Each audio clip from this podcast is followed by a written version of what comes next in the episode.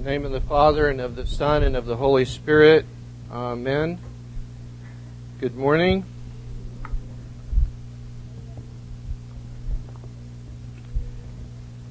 Last Sunday, we heard in, in the gospel lesson the story of the apostle Philip going to get Nathanael to tell him that he had found the Messiah. And when Nathanael first heard the news, he doubted it. Can anything good come out of Nazareth? I don't think he was being sarcastic because Jesus said when he did come and see, Philip said, Come and see for yourself, basically. And when he did come, Jesus said, Behold, an Israelite in whom there is no guile. And again, rather questioning but not disrespectful, How do you know me? Nathanael says. But when he came directly into his presence, Jesus said to him, I saw you when you were under the fig tree. And he said, Behold, you are the Messiah and the King. And so there's something very powerful about coming into the presence of the Lord. And we find in this gospel lesson today, speaking of the great effort and struggles that men of faith come to in coming into the presence of the Lord. Do you suppose that these men, as they contemplated how to get their friend, perhaps a relative, this paralytic, into the direct presence of Jesus. And they may have got up on the roof, and uh, do you think they might have had an argument? I don't know if they did or not. Well, we need to cut this uh, three feet wide and eight feet long. No, no, that's too big. That's that's uh, no, we don't need to do that. No, the third guy. I think we need to take the whole roof off, you know, and and, and lower it in, you know, on uh, with with these ropes. But these ropes aren't big enough for. Uh, they're going to break before we can uh, get it. You know, all those kind of things happened. I I don't know if that happened with those four men, but um, I suppose there may be may have been a couple of arguments over getting here in this place right today. Uh, but now we're here. Now we're here. Now we're uh, here in the in the presence of the Lord. And so let's rejoice in this. Saint Nikolai comments after uh, Jesus says to the paralytic, Your sins are forgiven, and the scribes start grumbling that, you know, he doesn't have the authority to say such a thing, he reads their hearts. Why are you thinking that? They didn't say anything out loud, you know, he, he knew what they were thinking in, in their hearts. Which is greater, to say your sin, sins are forgiven or, or to, to rise and take up your pallet and walk? And he told the paralytic to take up his pallet and walk. And he didn't take back what he said about forgiving his sins either. so Saint Nikolai, uh, in in his looking at this, comments, look at how many things, how many miracles are demonstrated by the Lord all at the same time, all in one action. He sees into the hearts of men and discerns the faith in some and guile in others. He forgives the soul its sin and making it healthy and clean from the source of his sickness and weakness, and he restores health to the weak and palsied body by the power of his word. How great and fearsome and wondrous, wondrous and health giving is the presence of the living Lord coming into the presence of the living Lord and multiple miracles take place in different lives by one action. He says, uh, when we come and stand in the presence of the Lord, this is the most important thing that we can do on the, on the path of salvation. To come with faith into the Lord's presence and to feel His presence. And then he gives three different ways that this happens. Sometimes he says the Lord himself comes and reveals himself to us in some gracious way. Like he came to Mary and Martha at Bethany. And like he suddenly appeared to the apostle Paul on the road to Damascus and to uh, other apostles by the Sea of Galilee. And when he appeared to the two on the road to Emmaus after his resurrection. And even when he appeared in the, the doors being shut to the disciples, and when he appeared to Mary Magdalene in uh, the, the garden at the tomb, how he appeared to many saints and uh, uh, others in, in dreams and in visions. Sometimes, though, he says, people are brought by the apostles into the presence of the Lord. Like Andrew went and got his brother Peter and brought him to the presence of the Lord. Philip went and got Nathanael and brought him into the presence of the Lord.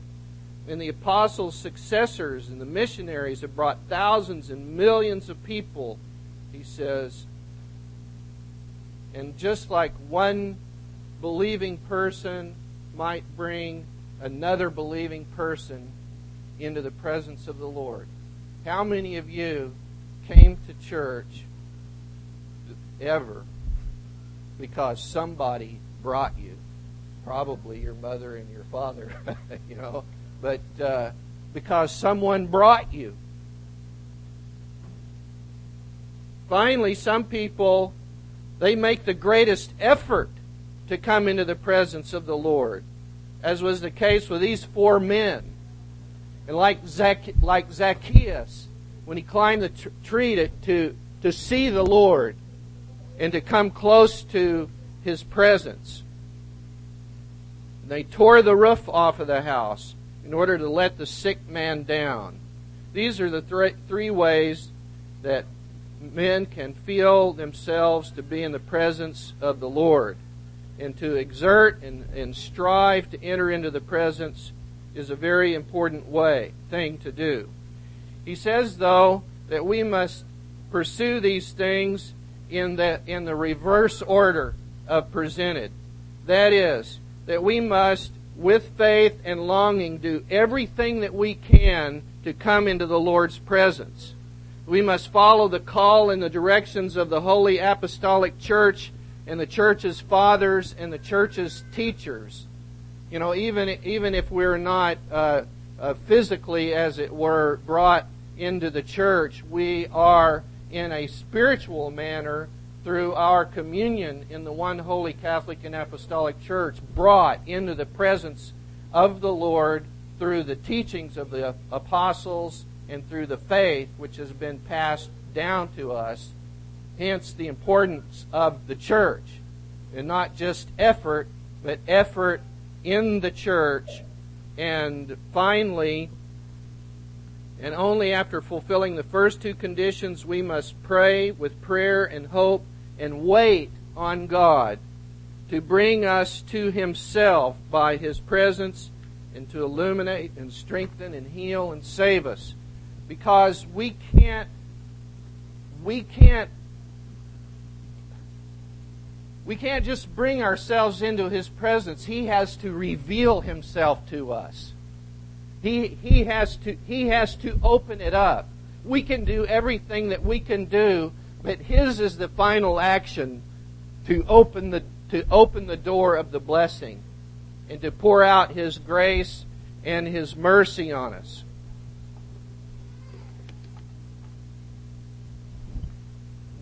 He quotes St. Paul, who said of the church that he had worked in, I have planted, Apollos watered, but God gave the increase. So neither is he that planteth anything, or he that watereth anything, but God that gives the increase. And he gives several examples about how we can make our efforts to come to the door, but he has to open the door. The farmer's duty is to plant and to water, but it depends on God's power, wisdom, and mercy whether or not the seed will make a shoot and bring forth the fruit. It's a scientist's duty to examine and to seek but it depends on God's power and wisdom and mercy whether or not the knowledge will be revealed to him. And it's the parent's duty to bring up and educate a child in the fear of God, but it depends on God's power, God's wisdom, and God's mercy how this child will live and how this child will turn out. It's the priest's duty to teach, inform, reprimand, and guide the faithful, but it depends on God's power, wisdom, and mercy whether or not the priest's effort will bring forth fruit. And it's the duty of all of us, St. Nikolai says, to strive and endeavor to be made worthy to stand in the presence of the Son of God, but it depends on God's power, wisdom, and mercy whether or not we will be allowed near to the Lord. Do you want to be allowed in? Today I do. I do. I want to be in the presence of the Lord. Does it matter? You know, where do we need to be? Where do we need to be? Do we need to be in Isla Vista? Do we need to be on Calle Real? Do we need to be on Hollister? Well, we've needed all of those things. But really, are not these places that we build and prepare places where we gather as a church? We make the effort to come. We gather as the church in order to enter into the temple not made with hands, in order to enter the invisible temple, to order, in order to enter into the presence of God by His might and wisdom and power and His mercy. And so we're grateful today for this place because it is the place that God has given us together to enter together into the temple not made with hands to worship the Almighty Trinity.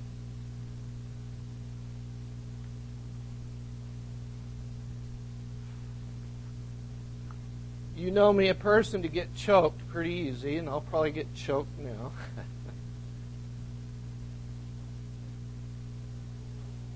back in early March 1991, we were in one of the most severe droughts that uh, in recent history here on the South Coast. I remember because I monitor the lake levels at Lake Cachuma, and it was 89 feet down. 89 feet. There were no boat ramps. You just drove out on the lake bed till you found water.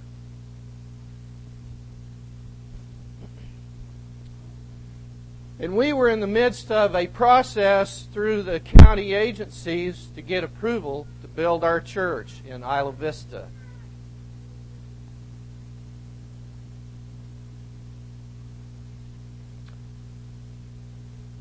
And we were saying, you know, I think that when the when the county approves our building project, it'll rain.